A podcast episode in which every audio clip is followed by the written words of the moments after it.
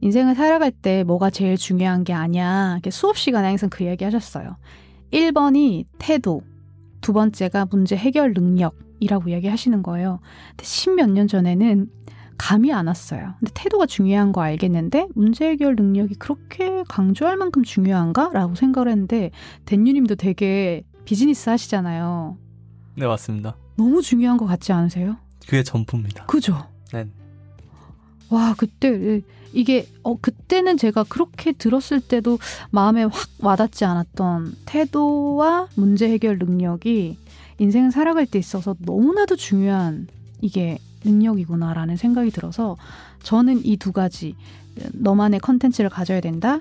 그리고 태도와 문제 해결 능력은 내 인생을 살아갈 때 가장 중요한 두 가지다라고 했던 이 교훈이 전 지금도 제 인생에 어떻게 보면 안녕하세요. The Turning Point입니다.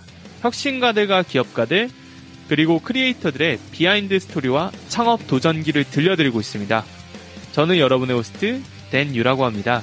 당신이 사랑하는 일을 비즈니스로 바꿀 수 있게 도와드리겠습니다.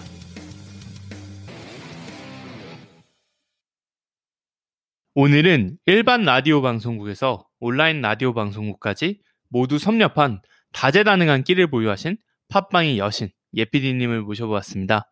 그녀는 현재도 다양한 프로그램을 직접 기획 및 진행을 하고 있으며 더 나아가 컨설팅과 강의까지 활발하게 하고 계신데요. 그런 그녀와 함께한 오늘 더 터닝포인트 방송에서는 여러분은 다음의 내용을 들어볼 수 있습니다. 팟캐스트란 무엇인가? 한국과 해외의 팟캐스트 인지도 차이와 활용법의 차이, 오디오 시장의 미래와 전망, 방송 제작 팁, 자신만의 컨텐츠를 찾는 방법. 일찍이 앙드레 말로는 오랫동안 꿈을 그리는 자는 그 꿈을 닮아간다고 이야기했습니다. 오늘 제가 만난 예피디님은 좋아하는 일을 꿈으로 삼아 결국에 그 꿈의 화신이 되어 현재 자신이 하는 일을 사랑하며 더 나아가 새로운 도전을 통해 다양한 경험을 쌓아나가며 계속해서 전진 그리고 또 전진을 하는 사람이었습니다. 혹시 방송에 대해서 또는 컨텐츠 제작에 대해서 생각만 하고 계시고 채널 개설이나 방송 업로드를 망설이셨다면 오늘 에피소드를 듣고 앞으로 새로운 도전을 시작해 보세요. 그러면 여러분의 꿈을 응원하겠습니다. 안녕하세요. 오늘은 다재다능한 매력과 끼를 보유하고 계신 팟빵의 여신 정혜연 PD님을 모셔보았습니다. 어서 오세요. 안녕하세요. 반갑습니다. 자, 반갑습니다. 네. PD님. 그, 이렇게 네. 또 스튜디오에서 보니까 그러니까. 좀 감회가 새롭네요. 근데 이 여신이라는 표현이 약간 좀 거슬리긴 하네요. 아, 좋은 너무, 의미에서 쓴 겁니다. 어, 네. 너무 감사한데 참 그 부끄럽네요, 이게. 다들 네. 어차피 보이지 않는 라디오니까 아, 아, 그냥 편한 마음으로 그러니까. 좀 해주시면 좋을 네. 것 같습니다. 자, 일단 오늘 시작해 보겠습니다. 간단하게 자기소개 부탁드리겠습니다. 어, 저는 팟빵이라는 팟캐스트 플랫폼에서 어, 컨텐츠 제작본부 컨텐츠 비즈니스 팀 팀장을 맡고 있는 정혜은 PD라고 하고요. 어, 제 닉네임은 이제 댄유라고 이제 쓰시는 것처럼 저는 예PD라는 닉네임으로 이제 활동을 어, 뭐 프로그램에서도 하고 있고 이제 외부에서도 하고 있습니다. 네. 반갑습니다. 반갑습니다. 오늘 모시기 굉장히 어려우신 분을 아, 우연치 그런가요? 않게 모셔서 아주 기분이 좋습니다. 아, 저도 감사해요. 네. 자, 그러면 현재 하고 계신 일은 잠깐 소개를 주셨는데 과거 좀 음. 하셨던 일은 무엇인지도 궁금합니다. 어, 댄유님은 그 오디오 좋아하세요? 그러니까 라디오 같은 거 좋아하셨어요? 어, 10대 때는 오히려 고등학생 때 다들 공부하기 싫어하잖아요. 음. 그래서 그때 조금 이제 막 FM 막 90 몇 번에 뭐 약간 여자 아이돌 나오는 그런 거 잠깐 2년 사이만 좋아했고 사실 네. 그렇게 제 평생 좀 요즘 MZ 세대 소위 네. 말하는 네. 그거라서 오디오 이런 컨텐츠를 보면서 자라진 않았었어요. 그죠. 근데 네네. 저는 이제 댄유님보다 어, 조금 전 세대잖아요. 그래서 저는 라디오를 듣고 자랐던 세대거든요. 그래서 고등학교 공부하면서도 한쪽 귀에는 이어폰을 꽂고 라디오를 들으면서 어, 막 수학의 정석을 풀던 그런 이제 학창 시절을 보냈는데 저는 소리 매체를 되게 좋아해요. 그래서 라디오를 좋아했고 지금은 이제 팟캐스트 컨텐츠를 만들고 있고 이제 과거에는 그래서 저는 라디오 PD로 이제 한 7년 정도 방송을 했었어요. 예, 그래서 그때는 어 저희 방송이 좀 특이 방송사가 조금 음, 특별했어서 아나듀오라는 표현을 썼거든요. 그래서 아나운서, 프로듀서, 어, 그리고 기술까지 같이 하는 아나듀오 오퍼레이터까지 같이 하는 그래서 아나듀오라는 표현을 썼는데 그래서 그때 방송도 기획하면서 방송도 진행을 하고 그리고 앞에서 컨설까지 같이 만지면서 그러니까 거의 미국에는 1인 미디어처럼 라디오도 그렇게 진행하는 것처럼 그런 이제 역할을 했었습니다. 네. 완전 아까 제가 잠깐 소개했던 것처럼 다재다능한 매력과 끼를 정말로 보유하고 계시네요. 그렇죠? 자, 네. 궁금한 게, 그러면 아까 전에 잠깐 과거부터 오디오 콘텐츠는 좀 좋아하셨다고 음. 하셨는데, 그러면 방송국에서 이렇게 PD로 좀 일하게 된 계기가 있나요? PD로 일하게 된 계기는 일단은 대학교 때 나는 미래에 방송 컨텐츠 제작자가 되겠다라는 꿈은 있었던 것 같아요. 근데 이제 당시에는 뭐 제가 어떠한 지식도 없고 이제 공부하던 학생이었기 때문에 그냥 꿈꾸는 대로 어, 내가 될 거다라고 되게 믿었던 것 같고 진짜 감사하게도 이제 4학년 2학기 때 처음으로 그냥 시험 쳤던 회사 이제 공채 시험 쳤던 이제 회사에 어 영상 PD로 사실 제 그 입사를 했어요. 그래서 영상 PD로 입사를 했는데 해당 이제 방송사가 라디오 방송에 좀 특화되어 있는 방송이었기 기독교 방송사였거든요. 그러다 보니까 영상 PD가 아니라 저는 이제 라디오 PD로 빠졌고 라디오 PD를 이제 시작하게 된 거죠. 사실 이제 제가 꿈꾸던 직장이었고 직업이었던 것 같아요. 네. 좀 감회가 네. 완전히 좀 새로우셨겠어요, 그렇죠? 맞아요. 근데 저는 이제 음. 원래 사실 고향이 서울이 아니거든요. 그래서 다른 지방에 이제 있었는데 사투리가 되게 심했거든요. 음. 그래서 방송 시작할 때도 정말 그 교정, 그 사투리 교정 때문에 너무 힘들었고 뭐 방송 아카데미도 다니고 내 목소리 교정을 위해서도 엄청 부단하게 애쓰고 그래서 한 입사하고 진짜 한 1년에서 한 3년까지는 진짜 욕 많이 먹으면서 막 배우고 했던 것 같아요. 네. 근데 이제 점점 어 사실 이제 시간이 가고 경험이 쌓이다 보니까 조금 조금씩 저도 이제 변화하더라고요. 네. 좀 어떻게 보면은 그것 자체도 굉장한 저희가 뒤 이후에서 음. 여쭤보겠지만 음. 터닝 포인트였겠네요. 왜냐면 맞아요. 본인 스스로가 엄청나게 또 어떻게 보면 현실과 또 이상의 괴리감도 맞아요, 느끼신 맞아요. 거잖아요. 왜냐하면 네. 이상 같은 경우 아 내가 이것만 하면 되게 잘하지 않을까 했는데 현실은 발음부터 네. 교정을 해야 되니까. 아 그래서 12시 네. 정오 뉴스를 해야 되는데 이 혓바닥이 제대로 제 마음대로 막 안 움직이는 거예요. 계속 말도 씹히고 생방송으로 이제 뉴스를 속보를 전해야 되는데 이게 계속 씹히니까 막 혼나기도 하고 주눅 들고 그래서 제가 이제 종교가 기독교거든요. 그래서 그때는 제가 믿을 수 있는 게 종교의 힘밖에 없었던 것 같아요. 그래서 오죽했으면 제가 입술 혀 있잖아요. 혀를 붙잡고 제발 제 입에서 사투리와 그 어, 어, 오타를 내지 않게 제가 잘 이거를 잘 읽을 수 있게 어, 힘을 달라고 막 기도했던, 그러, 그랬던 초반을 보냈던 것 같아요. 근데 이제 그때 저의 약간의 간절함들이 제 인생에는 되게 토인, 터닝 포인트를 만들어내는 힘이었던 것 같아요. 네. 이미 엄청나게 훌륭한 에피소드로 이제 터닝 포인트를 뛰어넘는 그런 내용을 좀 소개시켜 주신 것 같은데 자 그러면 다음 질문으로 넘어가겠습니다. 잠깐 어, 방금 전에 질문의 답변으로 이미 좀 설명해 주셨는데 그러면 좀 과거 하셨던 방송 분야나 프로그램명을 좀 소개해 주실 수 있으실까요? 음 프로그램명을 아마 말씀드려도 이게 잘 모르실 수도 있을 것 같아요. 왜냐하면 이제 종교 방송이기도 해서 잘 모르실 수도 있는데 저는 이제 음악 프로그램 이제 오랫동안 했었고요. 그리고 뭐 출, 이게, 이게 한 프로그램을 오래 하는 게 아니라 계속 PD들이 돌아가거든요. 그래서 뭐 출퇴근, 출근길에 뭐 할 때도 있었고, 정오 방송 할 때도 있었고, 퀴즈 프로그램 할 때도 있었고, 다음에 뭐 청소년 프로그램, 밤방송을 한참 그때 되게 유행하던, 하던 게 밤 10시에 다 청소년 프로그램 들어보신 적이 있으실지 모르겠지만 10시 방송이 거의 prime 채널이었거든요. 그래서 뭐 청소년 프로그램 했던 적도 있었고 그래서 뭐 프로그램 채널명도 전 잘 뭐 기억이 안 나는데 너무 많이 했어요. 많이 다뤄서 네, 계속 옮겨 다니면서 또 했던 것 같기도 하고. 네.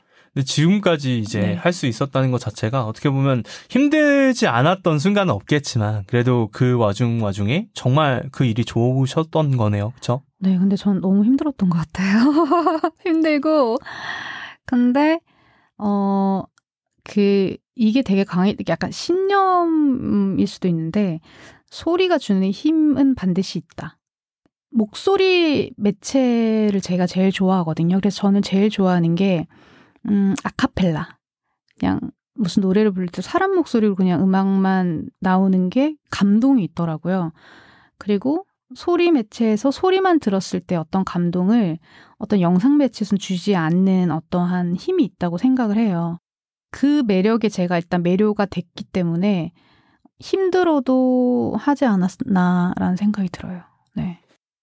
아주 좋습니다. 네. 자, 그러면 다음 질문은 과거 커리어 경험 중에 가장 기억나는 좀 에피소드나 교훈을 좀 몇 개 찝어서 알려줄 수 있으신가요? 교훈.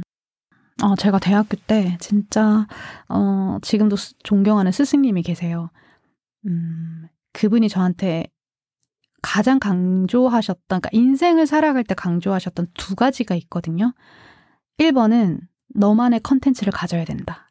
제가 그거를 20살 때부터 거의 뇌리에 박히듯이 들었어요. 근데 나만의 컨텐츠를 가져야 된다라는 그 말 자체가 너무 중요한 건 그때 당시도 알았는데 아니 나는 내가 알, 아는 게 없는데 그 교수님한테 물어봐. 아니 교수님 제가 지금 할 수 있는 게 하나도 없는데 제가 나만의 컨텐츠를 어떻게 어떻게 만들어요? 근데 그때 당시만 해도 디지털 컨텐츠, 뉴 미디어라는 말이 어 굉장히 어 그러니까 지상파가 1순위였다면 되게 어 뉴미디어는 음, 약간 각광받지 못하고 있었던 약간 좀 너무 아마추어의 그런 장르라고 생각했던 분위기였거든요. 나만의 콘텐츠를 할수 있는 게 뭐지? 근데 그게 그렇게 중요해요? 왜 나만의 콘텐츠를 가져야 되죠? 근데 교수님 나 잘할 수 있는 게 없는데 뭐 하죠? 막 이렇게 물었었단 말이에요. 근데 지금 이제 10년, 10몇 년이 지났잖아요. 지금까지. 근데 지금 생각해 보니까 너무 명언인 거예요. 왜냐하면 지금 유튜버들 보시면 정말 별거 아닌 어떤 작은 기술이 정말 대형 creator가 되신 분들도 계시고 뭐 그뭐 그, 뭐 ASMR 이런 것도 어떻게 보면 아주 작은 그런 나름만의 skill이 어 다른 사람의 귀를 자극하는 채널도 많잖아요. 그래서 나만의 콘텐츠는 정말 무궁무진했었구나.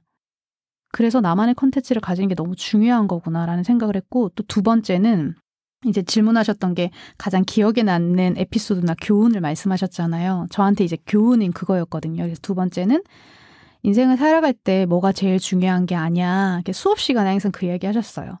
1번이 태도, 두 번째가 문제 해결 능력이라고 이야기 하시는 거예요. 근데 십몇 년 전에는 감이 안 왔어요. 근데 태도가 중요한 거 알겠는데 문제 해결 능력이 그렇게 강조할 만큼 중요한가? 라고 생각을 했는데 댄유님도 되게 비즈니스 하시잖아요. 네, 맞습니다. 너무 중요한 것 같지 않으세요? 그게 전부입니다. 그죠? 네. 와, 그때, 이게, 어, 그때는 제가 그렇게 들었을 때도 마음에 확 와닿지 않았던 태도와 문제 해결 능력이 인생을 살아갈 때 있어서 너무나도 중요한 이게 능력이구나라는 생각이 들어서 저는 이 두 가지, 너만의 컨텐츠를 가져야 된다. 그리고 태도와 문제 해결 능력은 내 인생을 살아갈 때 가장 중요한 두 가지다라고 했던 이 교훈이 전 지금도 제 인생에 어떻게 보면 음, 가장 중요한 제 나름의 교훈인 것 같아요. 오늘 방송 여기서 끝내도 아마 청취자분들께서 더 이상 뭐라 하지 않을 만큼 어, 이미 좀 여기 스튜디오 이 열기가 아주 대단합니다. 네. 자, 감사합니다. 자, 그러면 다음인데요. 말씀하신 것처럼 어떻게 보면 뭐 기독교 방송부터 네. 다양한 다작을 하면서 지금 현재 이제 저희가 있는 음. 온라인 방송국인 팟빵까지 오게 되셨습니다. 여기 그렇다면 온라인 방송국인 팟빵에서 근무하게 된 스토리나 음. 계기를 좀 간단하게. 알려주세요. 있죠, 있죠. 간단하게 좀 말씀드리자면 이제 7년 동안 라디오 PD를 하다가 라디오라는 매체가 너무 좋은 매체인 거예요. 근데 항상 라디오는 TV에 밀렸거든요. 광고도 밀려, 뭐에도 밀려, 항상 뭐 TV PD 하다가 좀 쉬어가는 곳이 사실 라디오 PD라는 그런 좀 분위기도 있고 그래서 라디오라는 매체를 좀 공부하고 싶었어요. 그냥 진짜 그게 제일 간단하게 공부를 하고 싶었어요. 이 매체에 대해서. 그래서 어 회사를 퇴사를 하고 제가 그때 지, 지금 생각해 보면 미친 것 같아요. 지금은 그럴 용기가 없어요. 근데 제가 29살에 퇴사, 그러니까 24살에 입사해서 29살에 퇴사를 했거든요. 그러니까 29살이었기 때문에 퇴사가 가능했던 것 같거든요. 그렇게 하고 공부를 하겠다. 석박사를 밟겠다. 이렇게 다부진 꿈을 꾸고 학교를 갔어요. 그래서 학교에서 진짜 2년 동안 뭐만 공부했냐면요. 제가 이제 수업하면서 그 중점적으로 봤던 건 라디오 매체, 오디오 이쪽만 계속 팠어요. 저한테 제가 너무 좋아하는 매체니까. 그래서 이제 제 논문도 그 뭐 라디오 방송사가 왜 계속 디지털화 되지 않고 좀 잘 안 되는 이유들을 이제 연구를 했었고 그러다 보니까 당연히 뉴미디어로 넘어올 수밖에 없었고 그러다 보니까 당연히 이제 팝캐스트에서는 팝빵이 있었고 그러다가 우연찮게 이제 어떤 분이 팟빵의 자리를 구하는데 한번 지원해 볼래? 하면서 우연찮게 왔던 회사인데 어? 내가 아는 팟빵이 여기 맞나? 이렇게 생각했는데 맞더라고요. 그래서 어 이제 논문 쓰면서 사실 이 회사에 입사해서 지금까지 잘 어떻게 붙어 있네요. 네. 아주 멋있습니다. 근데 그런 생각이 들었어요. 이 음. 방송을 지금 진행을 하면서 스물아홉이라는 게 아홉 수막 이러면서 보통은 진짜 힘들었어요 저. 어떤 큰 결정을 잘 안 하잖아요. 네. 근데 주변에서 좀 만류하거나 부모님이라든지 아니면 그때 뭐 교제하고 있었던 분들이 그런 분들의 좀 만류라든지 아니면 좀 그런 건 없으셨나요? 당연히 있었고 솔직히 친한 이제 친구들은 미쳤다. 그 편안한 회사를 왜 관두냐. 어머니는 이제 몸져 누우시고 근데 아버지가 했던 말이 저한테 명언이었던 게 어차피 네가 번 돈으로 네가 공부한다면 공부에 대해서는 반대하지 않겠다. 무조건 젊었을 때는 배우는데 아끼지 말아라. 그리고 네 인연이 어, 네 인생을 살아갈 때 그 인연이 되게 중요할 수도 있다. 아빠가 그래서 가라고 하시더라고요. 퇴사하고 공부해라. 너가 원하는 거. 아니면 후회한다고. 그래서 사실 2년 동안 공부하면서 정말 힘들었어요. 저. 왜, 왜 힘들었냐면 제가 영어를 되게 못하거든요. 또 원서를 너무 많이 읽어야 되니까 너무 스트레스 받더라고요. 에, 그래서 되게 엄청 고민을 많이 한 1년 고민을 하고 퇴사를 한 것 같아요. 네. 어떻게 보면 대학생 때는 그 은사님이라고 했던 그 교수님께서 이제 지금 예피디님을 잡아줬고 또 집에서는 어머니도 분명 잡아주셨겠지만 음. 아버지의 그 어떻게 보면 한마디가 네. 좀 예피디님의 지금 현재 어떻게 보면 뭐 아까 말씀하셨던 것처럼 정말 다재다능하게 음. 아나운서도 하고 PD도 하고 오퍼레이터도 음. 하고 또 석사까지도 따게 네. 되는 그런 계기가 되지 않았나 싶습니다. 네. 그러게 그 아빠 아버지도 솔직히 반대하시긴 하셨어요. 근데 어, 후회하지 않게 만들어주고 싶었던 것 같아요. 근데 솔직히 후회했거든요. 회사 나오고 나니까 후회가 되더라고요. 댄유님도 회사를 이제 그 다니시다가 나오셨을 때 솔직히 초반에 어떠셨어요? 저 되게 궁금해요. 어, 제가 질문을 이제 방송을 하면서 처음 네, 받아봤는데 네. 또 색다릅니다. 처음에는 한 달 정도 진짜 약간 멍했었던 것 같아요. 왜냐하면 매일같이 저는 이제 거의 월요일부터 일요일까지 매일 일을 하고 음. 매일같이 밤을 새고 이제 금요일 날 출장을 가서 토요일 날 올라오고 토요일 날 가서 일요일 날 올라오고 일요일 날 출장에 내려가고 어떻게 보면 일반인들과 많이 달랐던 음. 그런 나날이었거든요. 네. 근데 이제 누구한테 보고를 할 게 없고 음. 어딜 가지 않는다는 게 사실 처음에는 내가 퇴사했다라는 그것보다는 내가 이제 뭔가에 소속되지 않았다는 공허함이 더 컸던 것 같아요. 그거 진짜 크잖아요. 네네. 맞아요. 그 저는 사실 퇴사할 때 어, 인간관계가 한번 정리되는 걸 느꼈어요. 그러니까 그때 제 이름 앞에 어떤 뭐 PD 어떤 방송사 PD 정혜은을 찾았던 분들이 계셨을 거잖아요. 그러니까 그분들이 물론 잘못됐다라는 건 아니지만 진짜 이제 개별적으로 더 그냥 더 가깝게 가실 분들은 이제 영, 영, 연락이 이제 계속 이어지는데 아닌 분들은 한 번 정리가 되더라고요. 그때. 적극적으로 공감합니다. 네. 네. 그리고 솔직히 저는 대학원 졸업할 때까지 제가 이 길을 잘 왔나라는 의문이 굉장히 많이 들었고, 어, 근데 지금 이제 시간이 지나고 나니까, 아, 정말 그때 잘한, 너무 힘들었지만 잘한 선택이었다. 아, 그리고 또다시 한번 결론적으로는, 아, 나는 공부랑 맞지 않구나라는 것도 이제 깨닫게 됐거든요, 그때. 논문 쓰면서 너무 힘들더라고요. 근데 배우길 잘했다라는 생각은 들어요. 음. 어떻게 보면 이 방송을 듣고 계신 분들 중에 또 그런 분들이 계실 거예요. 내가 MBA까지 해야 되나? 내가 석사 해야 되나? 네.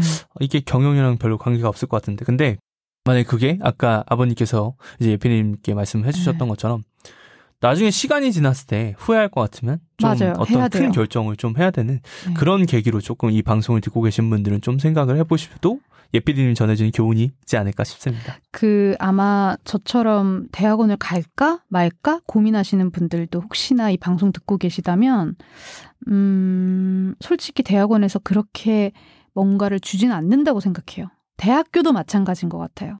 그래서 사실 자기 학위 나름인 것 같아요. 대학, 대학교든 대학원이든 뭐 석사든 박사든 자기 학위 나름이고 끝나고 나면 여기서 특별히 막, 와, 엄청난 학문을 배웠다? 물론 그런 분들도 계시겠지만 저는 솔직히 그게 아니었거든요. 그런데 뭐, 뭐가 저한테 교훈으로 남았냐면 그냥 그 2년이라는 시간을 되게 외롭게 공부하던 그 인내함을 통해서 그냥 단련이 된 거지 어떤 학문적인 깊이가 더 막 깊어졌다. 사실 그런 것보다는 내면에 어떤 힘이 조금 더 쌓이지 않았을까. 그리고 후회는 없었다.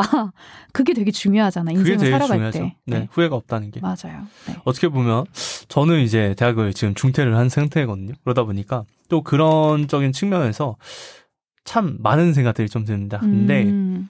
지금 생각해 보면 아 그때 다닐 수도 있었을 텐데라고 음. 하면서 오히려 저는 학문을 이어가지 않은 게좀 음. 20대 때는 좀 호기롭고 패기였는데 네. 이제 네. 딱 서른이 되니까 아 그때 그런 학문을 음. 내가 하면서 내가 지금 현재 하고 있는 이 사업을 하는 것도 음. 불가능하진 않았을 텐데 오히려 음. 어떻게 보면 젊은 대학생이 더 패기롭게 한다라고 하면서 더 좋게 보셨을 수도 있었을 텐데라고 음. 하는 그런 생각 아까 음. 말씀하셨던 중요한 건 타이틀이라든지 중요한 건 내가 대학교를 다닌다, 음. 회사를 다닌다가 아니라 나의 컨텐츠였는데 음. 너무 내가 프레임에 이렇게 나를 씌웠던 건 아닐까라는 음. 지금은 저는 그런 insight를 조금 생각을 했던 것 같아요. 그렇구나. 네네. 그래서 각자는 사람은 모두 다 다르잖아요. 틀린 게 아니고 다 다른 거기 때문에 각자가 추구하는 어떤 그 삶의 분위기 만들어가고 싶은 이 패턴들이 분명히 있을 거예요. 그래서 그, 그 패턴에 맞춰서 선택하면 되겠죠. 네. 네. 아주 명언이십니다. 저는 오늘부터 은사님을 예피디님으로. 자, 네. 다음 질문입니다. 제가 되게 재밌는 게 조사를 하다 보니까 네. 자동차 전문 방송 네. 2차, 저차를 직접 진행을 하시고 계세요. 맞아요. 이유라든지 좀 계기는 궁금합니다. 음, 자동차 하면 컨텐츠로 만들 때 사실 제일 첫 번째로 뭘 해야겠다고 댄유님은 생각을 하세요? 솔직히 말해서 음. 자동차를 컨텐츠로 하면 저는 어떤 차를 할 건지 그리고 음. 어떤 차를 할 건데 음. 저희가 뭐 엄청 부자는 아니니까 스폰서 협찬사를 먼저 찾지 않을까 싶어요. 아 이게 진짜 다르다. 그럼 음. 미디어를 활용하신다면 뭘로 먼저 활용하고 싶으세요? 내가 자동차 컨텐츠를 만든다. 자동차는 보여줘야 되니까 유튜브겠죠? 네. 당연히 그렇게 음. 1차적으로 그렇게 생각하잖아요. 맞아요, 그래서 댄유님은 또 이렇게 어 전공 이렇게 잘하시는 분야가 이런 마케팅 이런 쪽이다 보니까 또 기업 스폰서를 또 먼저 생각하시는 것 같아요. 근데 저 같은 경우는 제가 소리 매체를 되게 좋아한다고 했잖아요. 근데 자동차를 눈으로 봐야만 할까? 왜? 라는 생각을 했던 것 같아요. 그러니까는 이를테면 김치찌개를 끓이고 싶은데 김치찌개를 제가 못 끓여요. 그럼 보통 사람들은 지금은 유튜브를 찾겠죠. 근데 유튜브가 없고 어떤 팟캐스트란 장르가 없을 때는 누구에게 물어봤냐면 전화기로 엄마 엄마 김치찌개 어떻게 끓여? 이렇게 물어봐 엄마가 뭐어물물 넣고 뭐 뭐뭐 뭐 넣고 저 김치 잘 못 끓여 잘 모르겠지만 뭐 고추장 넣고 김치 넣고 뭐 한 5분 정도 팔팔 끓이다가 뭐뭐 뭐 이렇게 하면 돼. 이게 목소리 그러니까 목소리로만 전달되는 컨텐츠였던 거잖아요. 그러니까 당연히 보여줘야 되는 요리 프로그램도 어 목소리로만 전달이 가능하다고 생각이 들더라고요. 1차적으로는. 그래서 자동차도 아, 소리로만 전달할 수 있는 컨텐츠가 있을 거야 라고 해서 이렇게 고민을 하다 보니까 자동차 브랜드 히스토리는 소리로만 전해졌을 때 더 상상력이 발휘돼서 이야기를 들을 수 있겠다라고 생각을 이제 했었어서 자동차 팟캐스트를 만들어야겠다고 생각을 했고 사실 이거 시작하게 하게 된 계기는 뭐냐면 제 대학원 이제 공부할 때 다른 방송사 PD가 전 이제 회사의 선배였는데 그 선배가 자동차 프로그램을 만들려고 한다. 그래서 2주에 한 번씩 너가 와서 리포팅을 좀 해줘라. 이렇게 하면서 제가 2주에 한 번씩 그 방송사 가서 이제 방송 녹음도 하고 외부 취재 도 나가고 막 그랬었거든요. 그때 알게 된 기자님들이 여럿 있었어요. 근데 지상파 방송은 광고를 못 하잖아요. 벤츠를 벤츠라 말하지 못하고 BMW BMW 말하지 못하는데 뉴미디어는 그게 다 풀려 있잖아요. 그래서 광고 받기도 더 용이하고 더 직설적으로 이야기할 수 있고 더 free하게 자동차 얘기를 할 수 있겠다 싶어서 그 YTN에서 아, 그 이제 프로그램을 2년을 했었거든요. 끝나고 어 이제 제가 팟빵에 입사하면서 같이 이제 방송 그때 그때 같이 했었던 기자님한테 저랑 같이 팟캐스트 합시다. 근데 그 기자님 목소리가 너무 좋았거든요. 제 기자님은 영상용이 아니라 오디오용인 것 같아요. 그래서 목소리만 들었을 때 너무 설득력도 있고 너무 재밌는 얘기를 잘 전달하시는 것 같다. 그래서 그분이 이제 로드 테스트의 김기범 편집장님이신데 그분이랑 이제 팟캐스트를 하게 돼서 한참 고민하면서 이제 제목은 뭐, 뭘로 지을까 하다가 밥 먹다가 이제 뭐 small talk 하면서 이차저차라는 이름을 냈고, 어, 그래서 이제 시작하게 됐어. 그렇게 시작한 게 지금은 이제 5년 됐어요. 벌써 5년이나. 네. 그럼 개인적으로 궁금한 건 예피디님은 음. 그러면 차를 좀 좋아하세요? 아니요, 저 진짜 하나도 몰라요. 지금도 아직 모르고 지금도 솔직히 진짜 너무 부끄러운 말이지만 5년 동안 방송에서 진짜 서단계가 3년이면 풍어를 읊고 뭐 식단계가 3년이면 라면을 끓인다는 말인데 저도 이제 3년 이제 5년 동안 배우다 보니까 뭐 나름의 그건 좀 들었을 때 이해도는 생기는데 아직도 차 보면 솔직히 이 차가 저 차 같고 저 차가 이 차 같고 막 그렇긴 해요. 근데 차를 모르는 차일못도 어떻게 보면은 자동차 그러니까 이게 자동차 유튜버들은 보통 자동차 리뷰밖에 없어요. 맞아요. 저는 리뷰를 저희는 리뷰를 안 하고 뭘 음. 하냐면요. 이를테면 아우디가 왜 동그라미가 겹쳐 있는지, 이를테면 벤츠가 왜 삼각형 모양으로 이 동그라미 안에 이게 있는지, 다음에 왜 BMW 음. 그 컬러 색깔은 뭐 빨간색, 파란색 뭐 이, 런 건지, 요런 다 의미들이 있잖아요. 그런 의미들은 사실 유튜브에서 알려주는 데가 많이 없거든요. 그래서 그런 얘기들을 좀 많이 해서 좀 마니아층들이 많이 들으시긴 하죠. 네. 그런 거는 아까 말씀하셨던 것처럼 네. 어떤 차에 대한 정보를 몰라도 네. 진짜로 스토리텔링이나 역사. 네. 역사나 이런 거니까 또 진짜로 오디오에 아까 말씀하셨던 것처럼 완전하게 최적화된 컨텐츠로 또 방송을 하시니까 5년이나 장수 프로그램이 될 수 있지 않았나 네. 싶습니다. 그래서 제가 자동차 브랜드 스토리를 들어보니까 너무 재밌는 거예요. 배울 만한 교훈도 많고 왜 뭐 삼성의 어떤 history 이런 것도 너무 재밌고. 네 맞아요. 저는 어느 정도 차알못이었냐면 제 첫 차가 르노 삼성 SM3였거든요. 삼성에서 만든 차인 줄 알았어요. 진짜. 그래서 저는 아 삼성에서 만들면 제일 좋은 차지 하면서 저는 르노 삼성을 샀단 말이에요. 근데 전혀 아닌 거예요. 르노 프랑스 찬 거예요.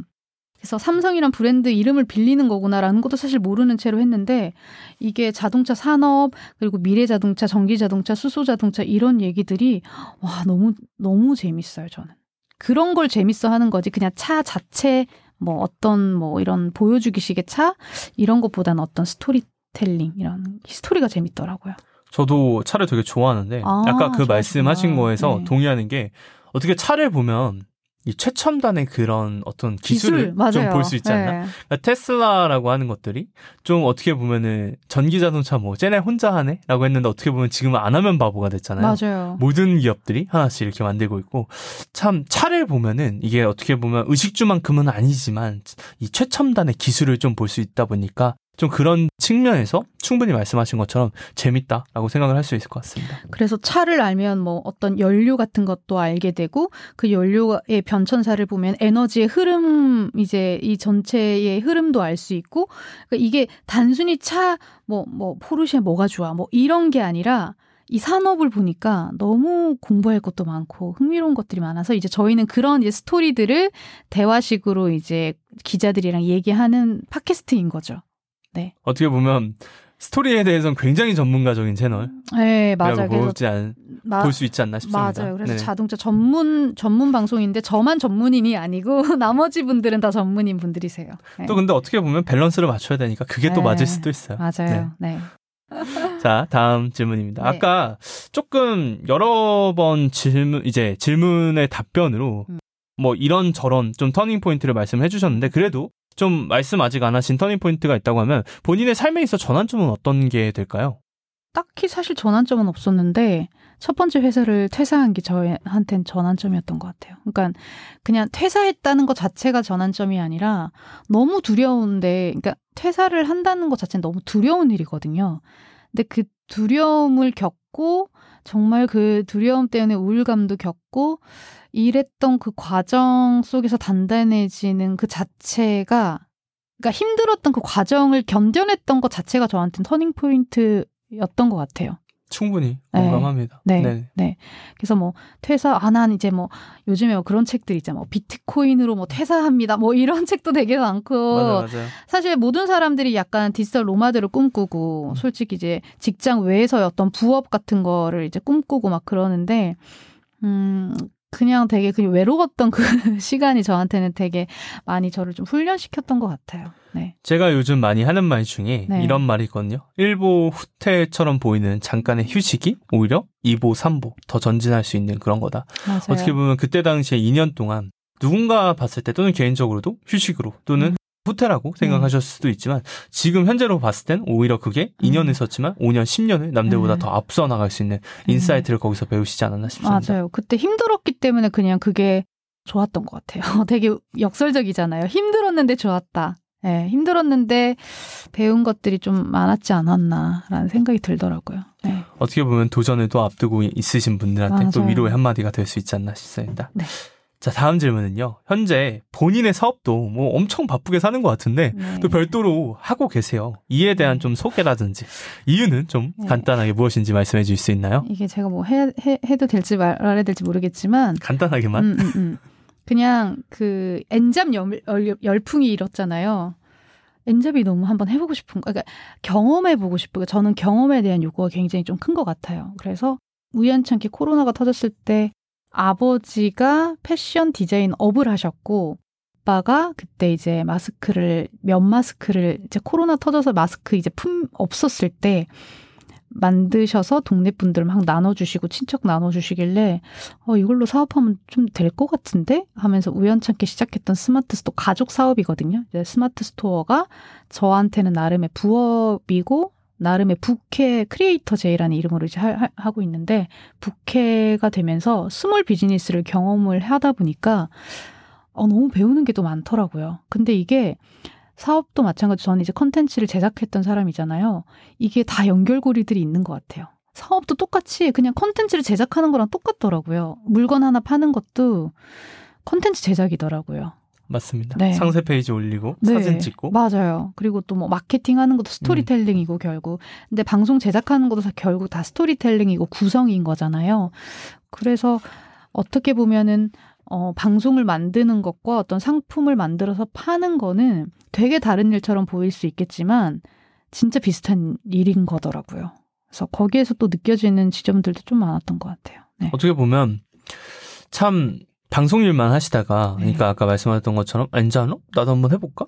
그나마 좀 이렇게 하는 게 좀 쉬워 보이니까 해봤는데 주변에서 그런 needs를 파악해서 뭔가 이렇게 경험하면서 또 거기에서 얻은 insight가 또 연결고리를 찾으면서 좀 약간 윈윈 좀 개인적으로도 윈윈할 수 있는 또 그런 계기가 되지 않았나 싶습니다. 그리고 제가 그 스마트 스토어를 봤는데 small business 같아 보이진 않더라고요. 꽤 생각보다 꽤 잘 되시는 것 같아서 이게 왜 잘 돼? 약간 그런 생각도 좀 약간 많이 하시지 않았나 싶은데. 아니 저희가 근데 그거 뭐 때문에 약간 터졌냐면 그 제가 그 생각을 했어요. 9시 뉴스를 보는데 이제 결혼식 할 때도 마스크를 쓰라고 이제 공고가 딱 떴더라고요. 2020년 그게 9월쯤이었거든요. 오, 결혼식에 신부가 마스크를 써야 된다고? 너무 충격적인 일이잖아요. 한 번도 상상해보지 못했던. 아, 그러면 내가 웨딩 마스크를 만들어야겠다.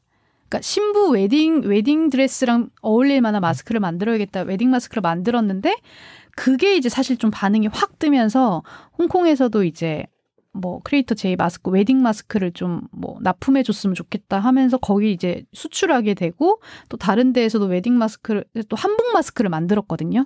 그러니까 시어머니용 이제 어, 친정 어머니용. 근데 이제 또 그런 게 약간 먹히면서 그러면서 약간 조금 입소문이 났는데 지금 이제 마스크 이제 아 이제 끝나는 시기가 됐잖아요. 그래서 이제 다른 아이템을 뭘 해야 하나 고민하고 있어요.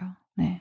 어떻게 보면 small business 잠깐 네. 가족끼리 이렇게 한번 해볼까 해볼까 했는데 홍콩에 수출까지 맞아요. 하게 된 네. 음, 엄청 좋은 또 그런 스토리가 아닌가 싶습니다.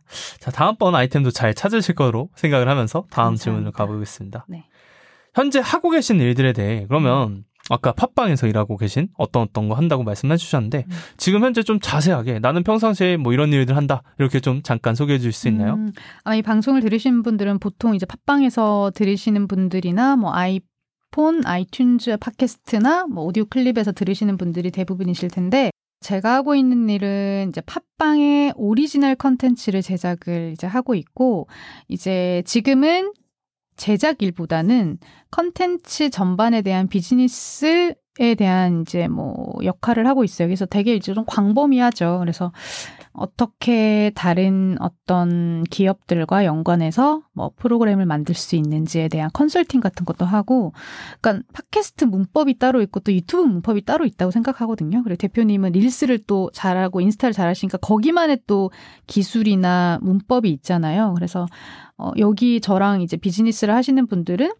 저희 쪽 문법을 모르시는 분들은 이제 저희가 어떤 컨설팅을 통해서 이렇게 저렇게 제작을 하시면 이거는 먹히고 저거는 먹히지 않을 겁니다라고 이렇게 뭐 이렇게 컨설팅 해드리는 곳도 있고 뭐 이것저것 다 하죠. 그래서 뭐 프로그램 제작도 하고 있고 뭐 미팅도 많이 나가고 그렇게 하고 있습니다. 거기 네. 이제 진행도 하시고 네, 제가 보니까 강연도 하시네 나가시더라고요. 교육도 하니까 네, 맞아요. 네, 교육도 하고 강연도 하고 있습니다.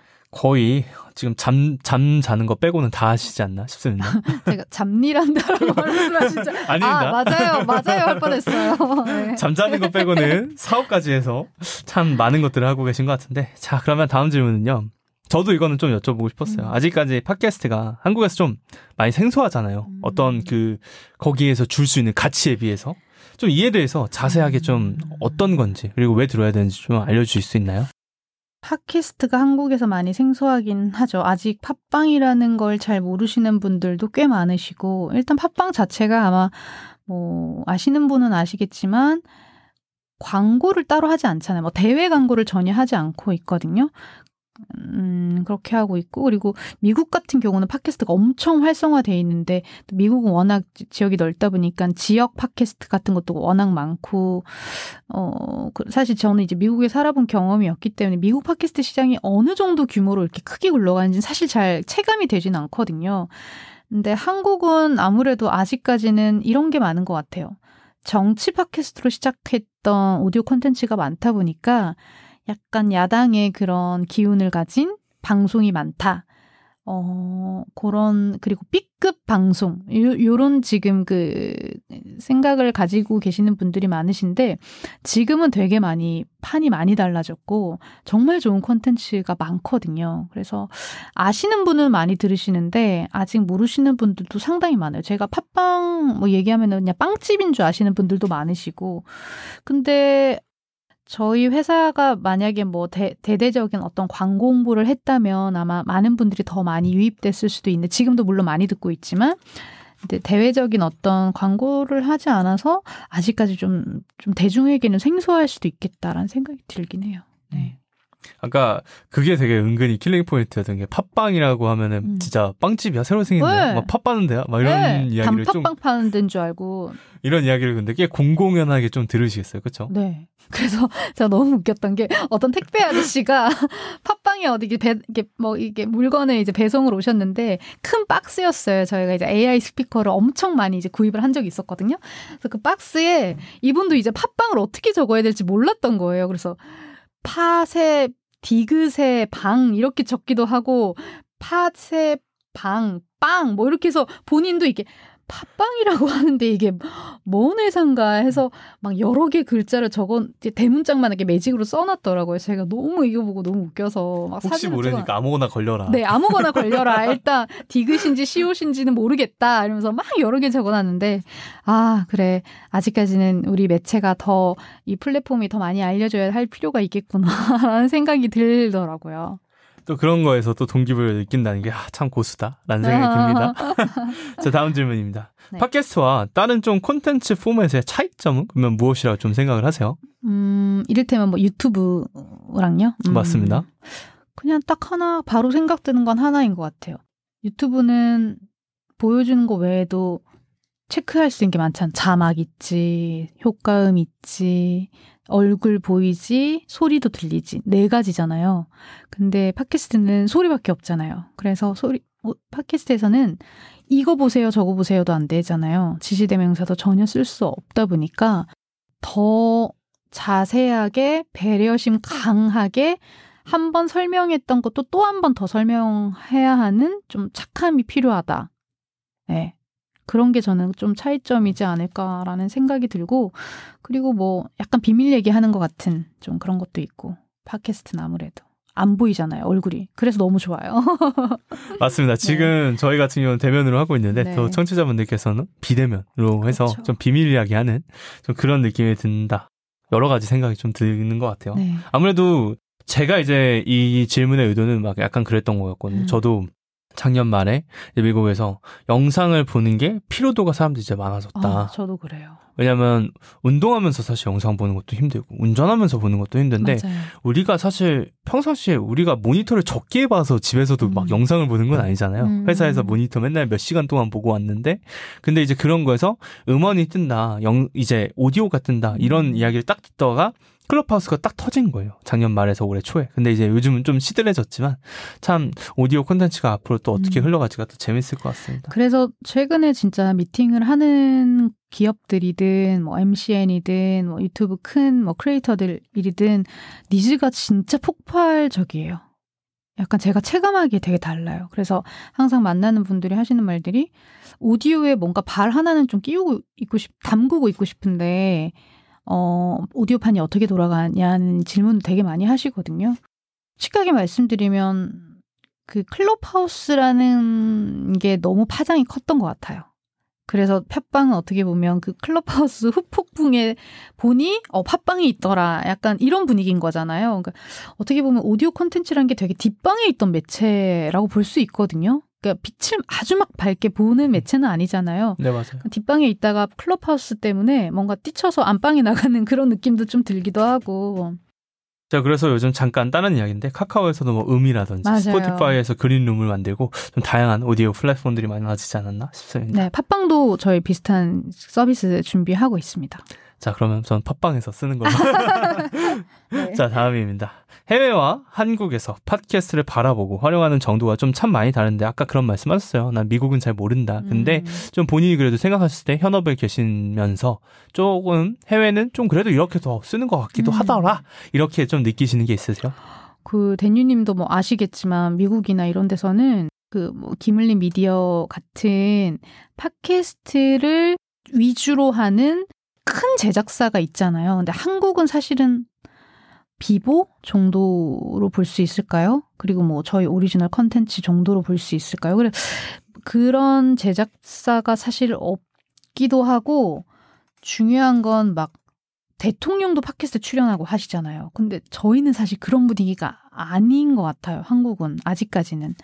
그리고 가장 큰 이유가 뭘까 생각했을 때 사실 미국은 어떻게 그게 수익 창출이 되는지는 모르겠지만 한국은 비즈니스 그러니까 팟캐스트로 인한 비즈니스 모델이 사실 약해요. 그러니까 유튜브는 수 광고 수익이 크잖아요. 근데 뭐 댄유님도 아시겠지만 광고 수익이 미미하다 보니 이게 사실 돈이 안 되는 거죠 컨텐츠. 근데 만약 이게 비즈니스 모델이 점점 더 확장돼서 뭔가 내가 컨텐츠를 만드는 만큼 이 가치에 대한 걸 책정 해서 내 비용이 뭔가 벌어들이는 수익이 생긴다면 되게 커지지 않을까? 근데 미국에서 팟캐스트 많이 들으셨어요? 한국에서 미국 방송들을 많이 듣다 아. 보면은 참 그러니까 어떤 게 좀 많이 달랐다는 느낌이 드냐면 음. 거의 모든 비즈니스 코치는 하나씩 일단 갖고 있는 게 일반적이고 음. 대부분 다 인터뷰 형식이고 그다음에 비즈니스 코치라는 라고 하면 이제 뭐 컨설턴팅을 한다거나 아. 컨설턴트라거나 코치라거나 방송을 통해서 네 맞아요. 예. 그래서 이제 자기가 뭔가 자기 사업이 있는데 음. 자기가 누구를 가르치는데 음. 이 방송 채널을 하나 더 하는 거죠. 그냥 그 음. 그 개념으로. 그러니까 약간 일종의 저랑 비슷한 거예요. 저도 이제 개인도 코칭을 해주고 법인도 코칭을 하지만 이제 방송에서는 어떻게 보면 아까 창업 전문 교육 방송 이런 음. 걸 표방해서 이렇게 사람들 가르치는 이런 거를 인터뷰 형식으로 제가 하는 것처럼 음. 미국에서도 꼭 한 번씩은 대부분 비즈니스 코치들이 다 이렇게 팟캐스트 채널을 음, 조금 당연시 그래요? 이제 운영을 하는 것들이 일반적인 것 같아요. 그래서 보면은 한국 같은 경우는 라디오 방송은 그냥 진짜 좋아하시는 분들이 음. 하는 느낌이면 음. 그리고 유튜브는 그냥 다 해야 되고 음. 근데 미국은 유튜브 해야지 팟캐스트 해야지 약간 이런 약간 음. 와닿는 그러니까 기업도 광고 해야지 약간 그러다 보니까 음. 시장의 규모 그리고 국민의 인식이 제일 크지 않나 싶습니다. 이 당연시라는 단어가 저는 되게 중요한 것 같은데 어떤 컨텐츠를 만들 때 어, 유튜브 당연히 해야지.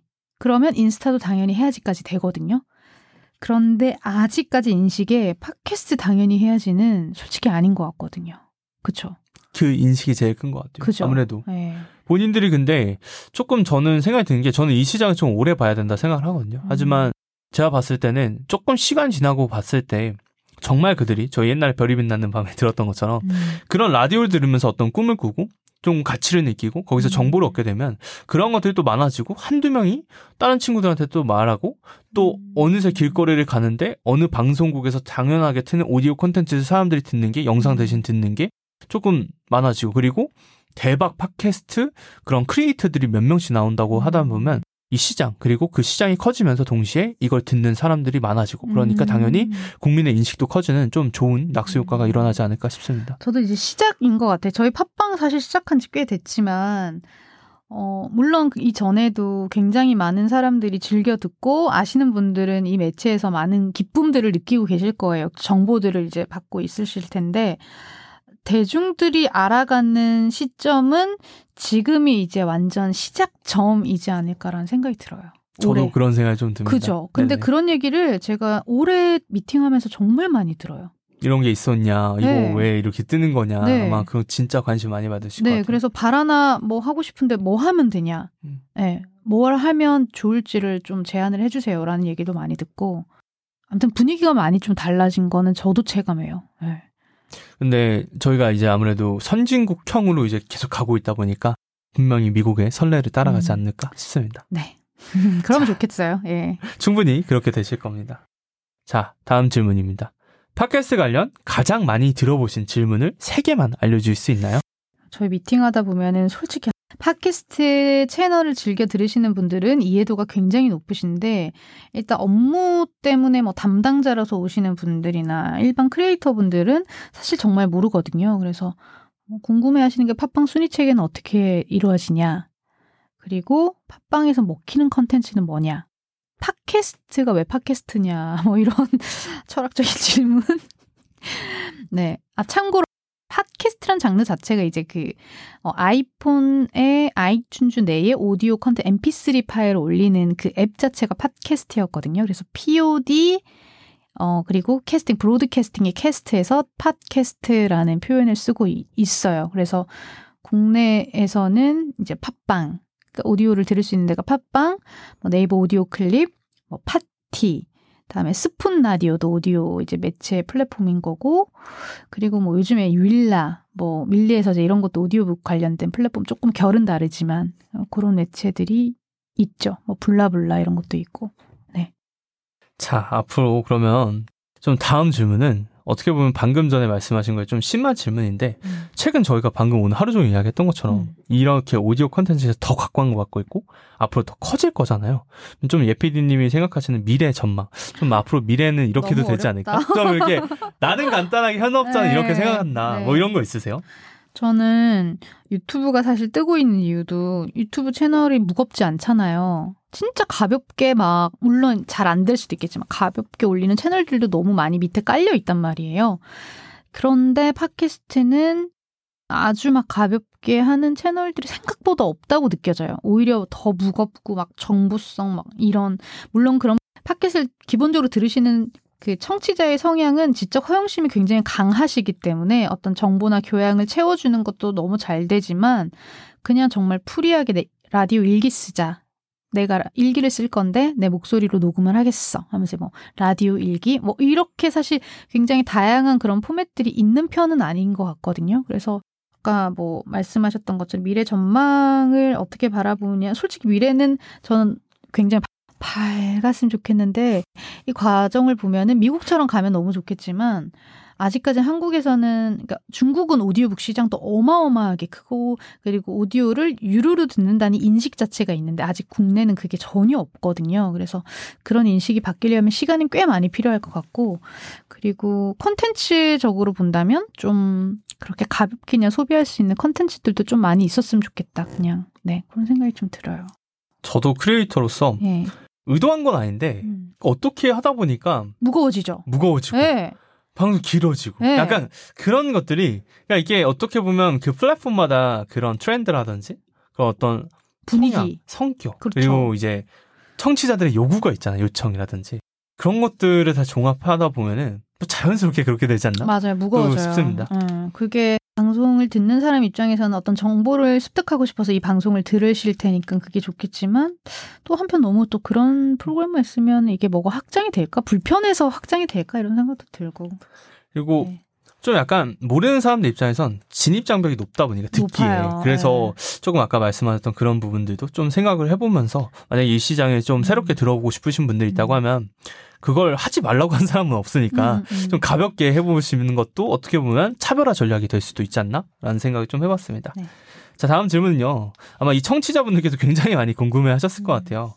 좀 드리고 싶은 질문이 다수의 방송을 제작하고 또 진행도 하셨고 그렇다 보니까 좀 방송 제작의 팁을 크리에이터들한테 좀 많이 주실 수 있을 것 같은데 음. 간단하게 음. 야 방송 만들 거면 이렇게 하면 돼라고 좀 음. 주실 수 있는 좀 그런 게 간단하지가 않겠지만 좀 이렇게 해주실 수 있나요? 저한테 팁을 좀 주시면 좋겠는데 제가 드릴 수 있는 팁 일단은 뭐 음질은 당연히 좋아 음질 아무리 내용이 좋아도 음질이 안 좋으면 뭐 안 들으니까 음질은 그래도 그나마 좀 많이 신경 쓰셨으면 좋겠다라는 거 그리고 방 아 이거는 진짜 조금 약간의 노하우인데 저희가 이제 오랫동안 팟캐스트 프로그램 여러 개를 자작하면서 이제 업로드를 해보니까 라디오, 그러니까 순위가 저희 잡히잖아요. 그래서 뭐 이를테면 월요일, 금요일에 올리는 거는 차라리 연달아서 월요일, 화요일 이렇게 올리는 게 순위가 월요일에 올리면 조금 점핑 될 거예요. 그래서 그 점핑 된 거에 화요일 올리면 또 화요일 점핑 되거든요. 그럼 최고 순위가 조금 더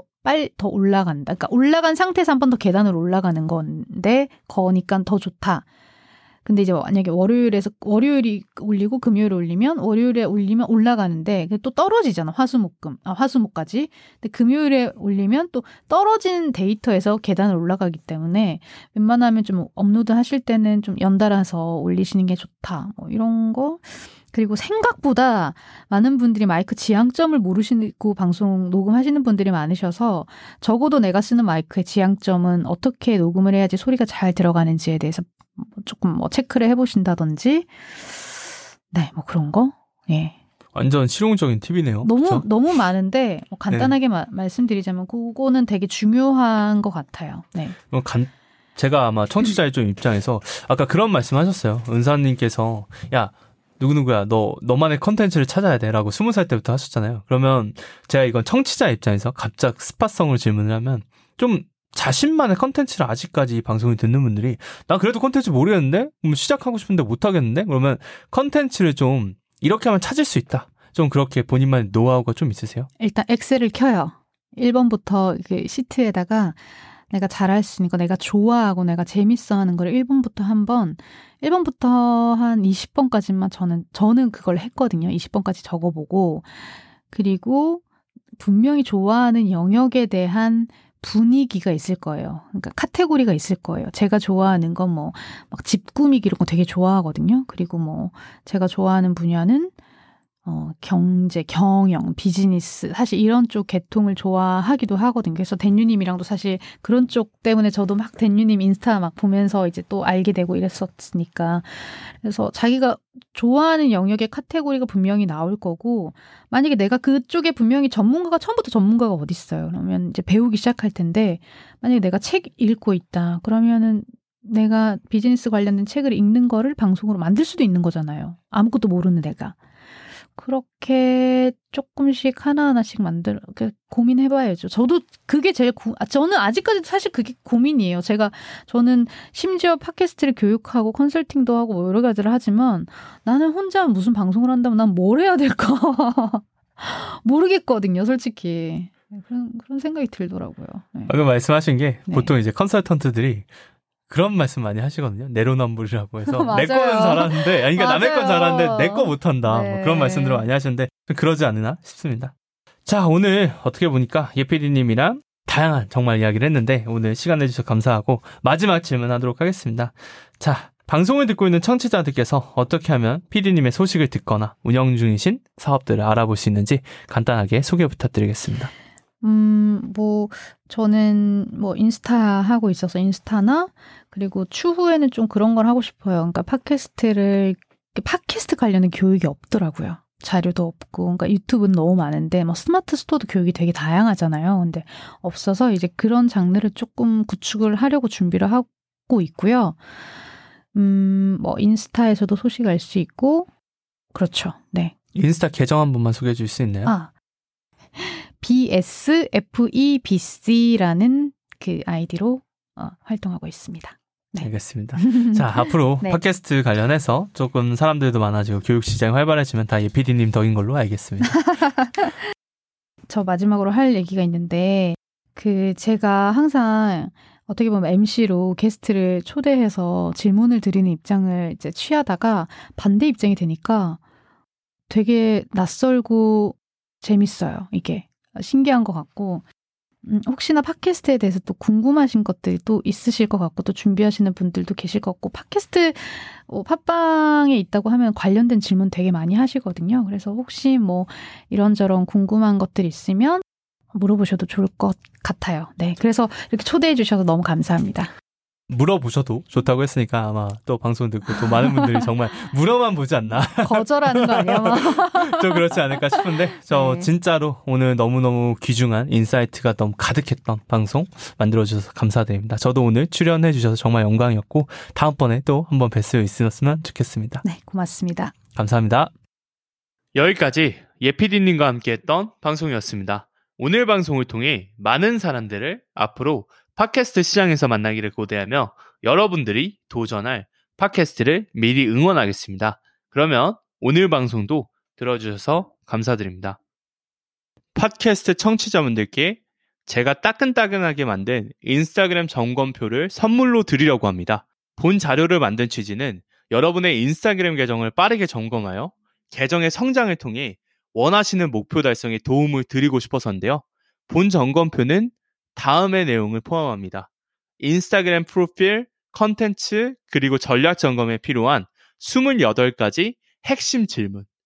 인스타그램 계정에 대한 정량적, 정성적인 평가 기준.